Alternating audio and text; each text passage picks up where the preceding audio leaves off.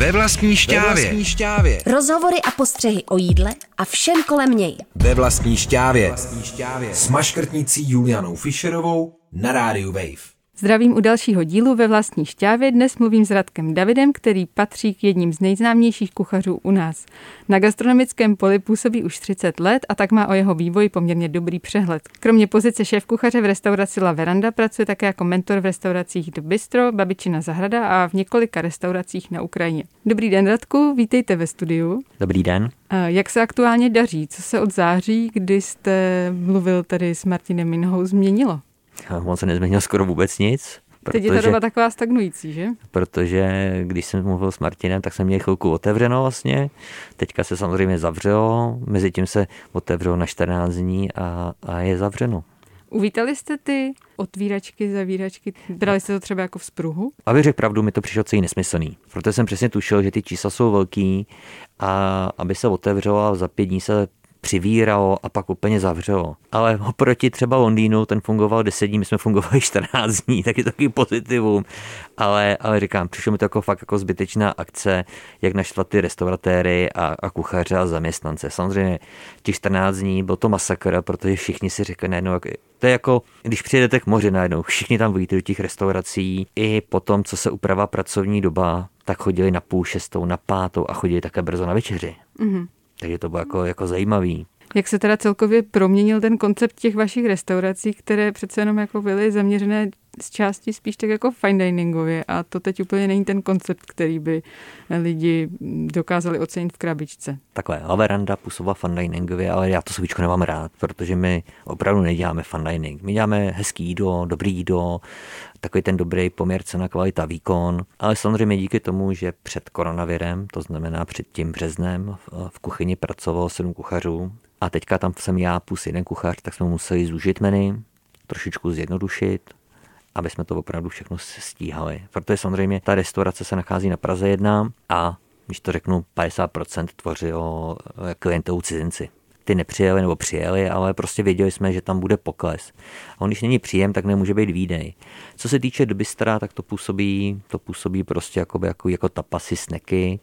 No a babičina zahrada, to je poctivá česká kuchyně a ta třeba do té krabičky v pohodě jde. Samozřejmě do krabiček nedáváme takový ty jídla, které nejsou vodní, jako ryby, stejky, risota, těstoviny, protože samozřejmě my to máme zaměřený, babička je česká kuchyně, nebo jsme to takhle měli pět let, ale pak jsme tam přidali do toho menu, aby to bylo zajímavější pro ty lidi, aby tam nechodili na takovou tu hutnou, těžkou kuchyni, že babička prostě cestuje, jde do zahraničí, do Itálie a něco si přiveze. A takový ty profláknutý jídla, takový ty známý jídla jsme odlehčili a udělali je v našem nebo v mém stylu, ale samozřejmě ty do těch krabiček dávat nemůžeme. My do těch krabiček dáváme jídla, které jsou dlouze dušený, dlouze pečený, konfitování, to, co si ty lidi normálně neudělají. Proto to máme na našem jakoby prodeji na doma, a jsou tam zaměření tyhle jídla. Všechno to je na doma, to znamená ne do ofisu, to znamená do ofisu si lidi objednají třeba bramborovou kaši, řízek, steak, pasta, risotto, protože se ví, že prostě přijdu k té restauraci, nandaj mi to, ujdu pět minut a budu to jíst. Tohle mm-hmm. to opravdu je Nebo na doma. Nebo si to v mikrovlnce. Nebo si to dohřeju v mikrovlnce, ale my jsme zvolili koncept, že a řeknu to třeba příklad na kachně. V jednom zavákovaném pitiku najdete kachnu, v druhém šťávu, ve třetím zelí, ve čtvrtém knedlíky. Je k tomu návod, jak to ohřát a když si to ohřejete správně, tak to budete mít, jako bych to nadal já, u vás v kuchyni. Samozřejmě my jsme nechtěli jít takovou tu metodou, dávat to do těch zavákovaných krabiček, mm-hmm. zachladit to a pak to ohřejete v mikrovlnce a šťáva je vyschlá, zelí je horký, kachna je studená a knedlíky tvrdý. Jo. Takže opravdu je to sice pracnější na to zabalení, ale je to pro toho hosta nebo pro toho našeho klienta takový to uspokojivější, aby si v této nechci říct nelehký době, ale zvláštní době, tak si to jídlo zpříjemnil a mělo to, jako to má u nás v restauraci, tu standardní kvalitu.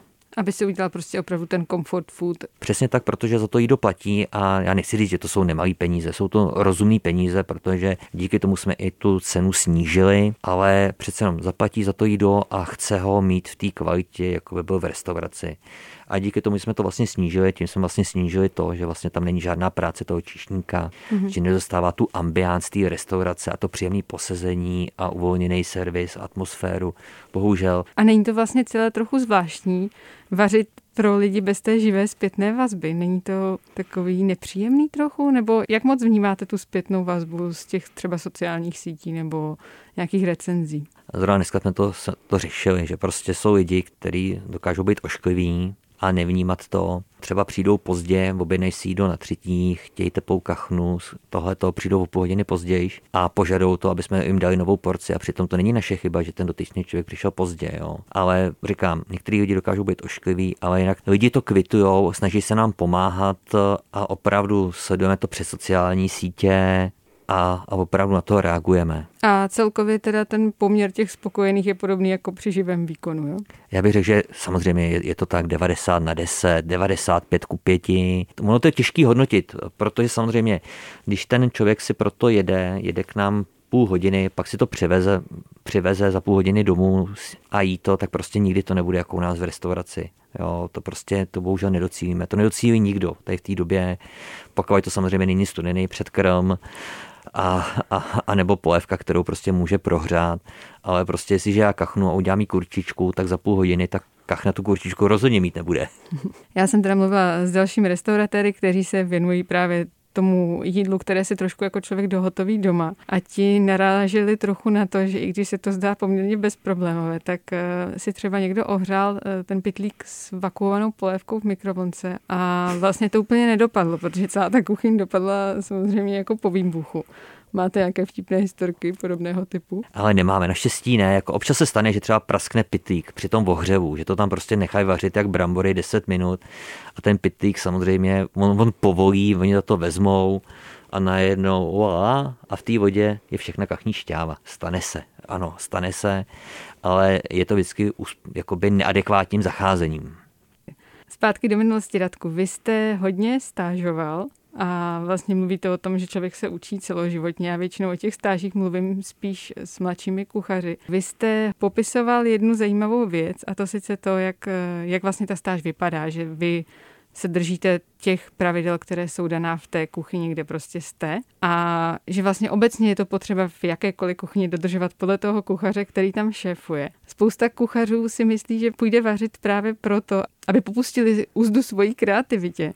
Kdy se k tomu propracuje? Kdy ho k tomu ten šéf pustí? A takhle, já pustím kohokoliv, jakoby, aby popustil tu úzdu fantazie, ale napřed, ať mi to nandá a já to chci ochutnat. Pro mě samozřejmě mm, v dnešní době jsou kuchaři, kterým je 22 a jsou šéf kuchaři samozřejmě nemají žádné zkušenosti, umějí udělat pěnu z jehličí a, a všechny možné nesmysly, ale, ale poctivý jídlo nevyrobějí. Jsou kreativci, jo, ale prostě, aby člověk byl kreativní, tak musí přesně vědět spoustu věcí. Proto já jako nechci zašlapávat jakoby ten um, ani jakoby ten elán těch lidí, protože když jim řeknete, ne, bude to pomym, prostě ano, ale tak vezmi si suroviny, uvař mi tu speciálku, nadej mi to na talíř a já to ochutnám. Ochutnáme to spolu. A prostě řekneme si, hele, je to super, akorát mě tady vadí tohleto, protože ono vždycky jde o to sladit si ty chutě. Když jíte prostě jako knedozol vepřo, máte knediky, mají neutrální chuť, kachna, ano, taky má neutrální chuť, ale je tam dobrý tak to kyselý zelí, který nakopává tu chuť a výrazná šťáva. Když všechno bude neutrální, nebude to jídlo a prostě bude to prostě jenom něco, co sníte, ale nevychutnáte si to. Já když tvořím jídlo, tak si musím říct, jak, jak ty komponenty jdou, co tam je dominantní složka, co není dominantní složka, co je výrazná složka, co mi to prostě jakoby vykopne to jídlo, což je vždycky něco, co je kyselý, a abych sladil ty chutě dohromady. Takže u kachny rozhoduje zelí třeba. Zelí a šťáva, samozřejmě, protože když máte blbý zelí, samozřejmě neříkám, když, když spálíte kachnu, jsou hnusný knedlíky, bohužel s tím nic neuděláte, ale pokud je to všechno připravený, tak ten element, který opravdu jakoby nakopává tu chuť, je to zelíčko. Vy jste figuroval mnoho let jako člen různých národních kuchařských týmů a aktivní soutěžící v různých kuchařských soutěžích. Já jsem se chtěla zeptat, jaký to má vlastně význam a v čem, je to, v čem to člověka posune. Já jsem byl prostě jako, jako když si vezmete houbu na mytí nádobí. Opravdu, já jsem vždycky chtěl, když jsem přišel někam do práce, proto já nejsem takový fluktuant, ani když se podíváte na mý zaměstnavatel. Já jsem jich prošel asi tři nebo čtyři a pak jsem se stal šéf kuchař což samozřejmě je chyba, ale vždycky jsem se učil u těch dobrých nebo nejlepších, co tady byli. A pokračoval jsem. Bohužel v mý době nešlo jít jako někam eh, jako teďka, jet do Londýna a takový. V mý době to nešlo, proto právě si to teďka nahrazu a jezdím na ty stáže. A vemte si, mě je 45. Já jsem tam někdy starší než ten majitel té restaurace, než šéf kuchař a já tam prostě oupu cibule. Já neříkám, já jsem šéf kuchař deseti restaurací a tohle. Prostě přijdu, dají mi cibuju, půl cibuji, jsem člen týmu a to se mi na tom líbí. A jakož jsem byl mladý a samozřejmě ta, ta gastroscéna byla úplně jiná, tak jsem se chtěl prostě nějak vstřebávat ty myšlenky. A jedna z součástí bylo, že jsem se stal napřed nejprve členem pražského týmu a jezdil jsem na soutěže, pak jsem se stal člen národního týmu a jezdil jsem na soutěže a mohl jsem cestovat, vidět, jet prostě třeba do Singapuru, eh, na kuchařskou olympiádu, do Lucemburku, na mistrovství světa a být součást týmu. Což je rozdíl. Něco jiného je, když soutěžíte jako jednotlivec, kde opravdu všechno si zajišťujete sám a musíte spolehat sami na sebe a něco jiného když jste součástí, když vaříte restauraci národů, tříchodový menu a je vás tam pět a prostě vy s někým připravujete předkrm, dva lidi připravují hlavní chod a jeden dezert. Každá ta soutěž pro mě byla něco, co mi, něco mi to dalo, něco mi to vzalo. Ale každá soutěž je jako krasobruslení. Vemte si, uvaříte nějaký jídlo, bude to jíst 10 lidí, 10 lidí, 10 chutí, 10 názorů a jak by to adekvátně ohodnotili sečtou se body, škrtne se nejmenší výsledek, nejmenší číslo, že vás někdo chtěl, když to řeknu, zaříznout a i ten nejvyšší, že vám chtěl někdo nadržovat a udělá se nějaký průměr. A, ale vždycky to je sporný, prostě chuť je sporná. Jo. A napadne vás něco, co jste se fakt naučil právě díky soutěži? Nějaká technika nebo chuť nebo nějaký vyslovený takový jako ne. aha moment? No vždycky, když na tu soutěž něco děláte, tak něco trénujete a učíte se. Samozřejmě ta soutěžní kuchyně se dělí na to, že buď vaříte nějaký tříchodový menu v porotě, nebo děláte studenou mísu a je to jenom vzhledově, ale stejně ty komisaři jsou profesionálové, vidějí, jestli to je opravdu správně připravený. A nebo je to ta tepá kuchyně, jo. A je to spíš o té trpělivosti, je to o tom, že zkoušíte nové věci a vychytáváte ty poměry. Já třeba, když vytvářím nový jídlo, tak si vezmu tušku papír a napíšu si třeba, jak by to mělo být, ale když vařím, tak opravdu dávám do rindíku 50 gramů másla, napíšu si 50 gramů másla, 30 gramů cibule, 20 gramů mouku, deci smetany, tohle, tohle. A když to dovařím, tak si řeknu, hm, je to moc hustý, kolik jsem tam dal másla, kolik jsem tam dal mouky, musím dát méně mouky. Prostě tak vzniká recept. Je to jako i při dezertech. Víte o nějakém místě, kde se třeba teď stážuje? Nebo jestli nemyslíte, že ta gastronomická scéna teď trochu jakoby zakrní tím, jak všichni vaří takové jistoty a nemůžete se úplně učit pod rukama někoho cizího? Tak ono tohleto, ba naopak spíš člověk má takovou tu šanci v této době, jakož v vozovkách té práce je míň, tak si může něco potrénovat. Ale samozřejmě ta situace je opravdu blbá. Já sleduju samozřejmě své oblíbence a ty všichni mají ty okýnka, dělají prostě všechno takový to zjednodušený menu, protože bohužel fun dining na tohle to není ideální. Ale snaží se to jídlo nějak přizpůsobit, jestliže měli nějaký signature dish, nebo je takový to jídlo, který je proslavilo, tak to upravit do takové jakoby jednodušší verze a aby opravdu, když, když jste do té restaurace chodili, tak si to chcete ochutnat doma. Spousta restaurací vytváří spoustu skvělých polotovarů vlastně polotovary, když si to vezmete. To slovo mělo hodně negativní kontext. Eh, mělo to možná negativní kontext, ale tak eh, vy jste mladší než já. Já si pamatuju, že za komunistů normálně jako byly potraviny, tak byly lahůdky, tak byly i polotovary. A to sloužilo pro pracující ženy, které neměly čas vařit, že jste tam šla a koupila jste si třeba uvařený houskový knedlík nebo zamotaný španělský ptáčky. A v dnešní době to funguje svým způsobem podobně. Spousta lidí vytváří peče, vytváří nějaký polotovary, vomáčky, majonézy, krémy, domácí těstoviny, koupíte si vomáčku na těstoviny, kterou jenom otevřete a doděláte si to a, a je to podobné, jako by to bylo v té restauraci. Radku, vy jste narazil na to, že teda vlastně jsme tak jako znovu objevili určitý způsob lepších polotovarů. Jak jinak vnímáte proměny českého gastra, když bych to vztáhla třeba na posledních 10-20 let? Prošel jsem více restaurací, Rybítr, Kampa Park, chvilku, hotel Adria Praha a myslel jsem si, že jsem chytrý, že všechno umím učím se celý život. A i teďka prostě, když, na, když kouknu na své fotky pět let zpátky, tak si říkám, co jsem to vařil, jo. Že opravdu, jak si člověk posouvá, tak to vnímá. A, a vařil jsem. A samozřejmě pamatuju si éru, kdy vlastně tady byla elita, když bych to řekl, takových těch foodblogerů a to, a to se všechno točilo kolem cuketky, který opravdu jako vždycky do něčeho rejpnul. A to bylo opravdu jako Prostě v tu dobu vlastně všechny restaurace fungovaly, si buď pekly bagetky, prostě nebo si to nechávali vozit z pekárny, nebo takový ty mražený polotovary, jo. Mm-hmm. A ono to, ono to píchnulo, jak je to špatně a tohle, tohle. samozřejmě svým způsobem, on byl takový ten, řekl bych, Zdeněk Porejch, jako jo. Zafungoval jako takový katalyzátor. On vždycky fungoval katalyzátor, on opravdu jako dokázal nás na, naštvat, jo.